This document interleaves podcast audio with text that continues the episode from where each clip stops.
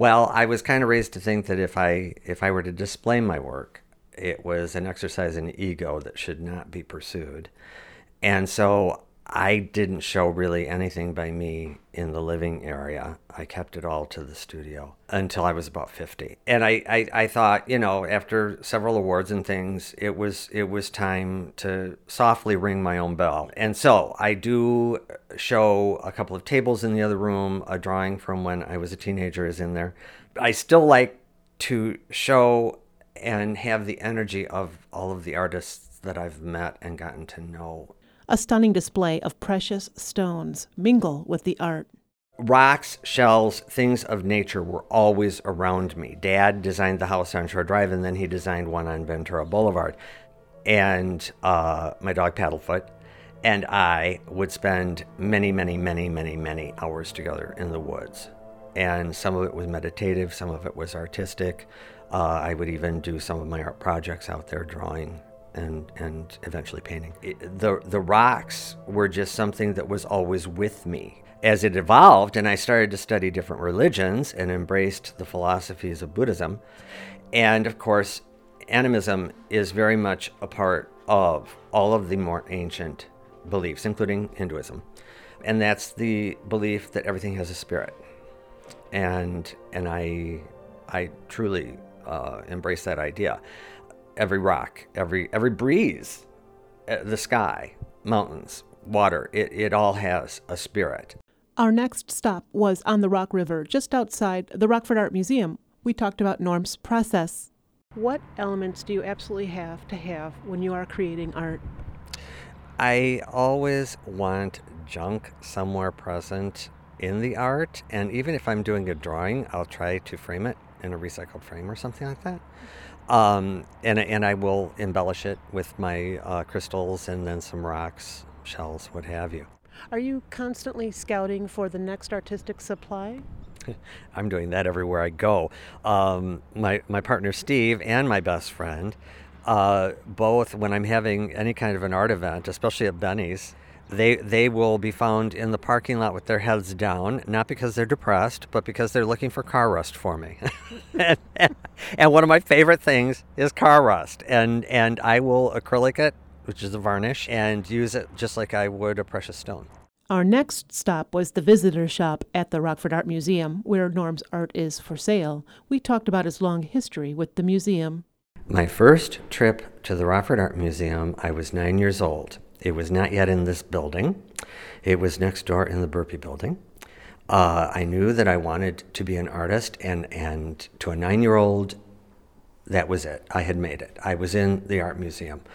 It was kind of like the door was open, and I was going to keep going. I ended up having my first solo show locally in 1982, and that really was the thing that, that started the ball rolling. I had to keep our ball rolling and head to the next venue. On my way out the door, I bumped into Nancy Sauer. She's the office manager for Rockford Art Museum and has known Norm for 25 years. This is what she had to say about the artist. He has a heart as big as a mountain and a personality twice as big. He's just a joy to be around, and he's a wonderful artist, which, you know, that makes it even more special. Next stop, Benny's Cleaners, a dry cleaning store that doubles as a prestigious art gallery. That's where I met Steve Beard, Norm's partner of over 20 years. Benny's Cleaners afforded a lot of artists, including one of the founders, which was Norm, a venue to show their art at a nominal fee and get a lot of exposure for themselves in the community. After Benny's, we walked a few blocks to the office nightclub we passed City Hall along the way, and I asked Norm to talk politics. I think that the last several mayors have all been very supportive of the arts. And in recent times, downtown architecture, preservation, and the public's consciousness of all of the above. Um, the art scene that's held twice a year is one fine example of that.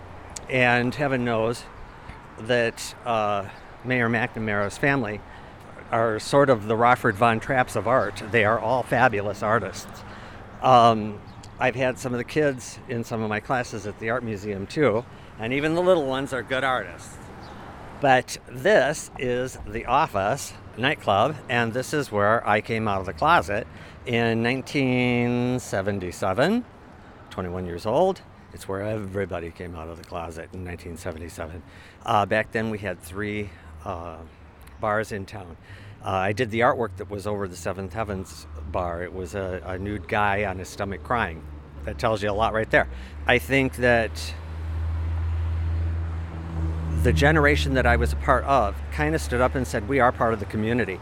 And I think that the uh, previous owners, Dan and Mike, who I used to model with, really were a part of that standing up and being noticed. The more of us that were involved in the arts and the downtown scene of Rockford got uh, more and more recognition and, and shed a light on it, that it wasn't something where back then you went down this alley to get into the bar. Now you're going through the front. We had time for one more destination the woods of Woman Space.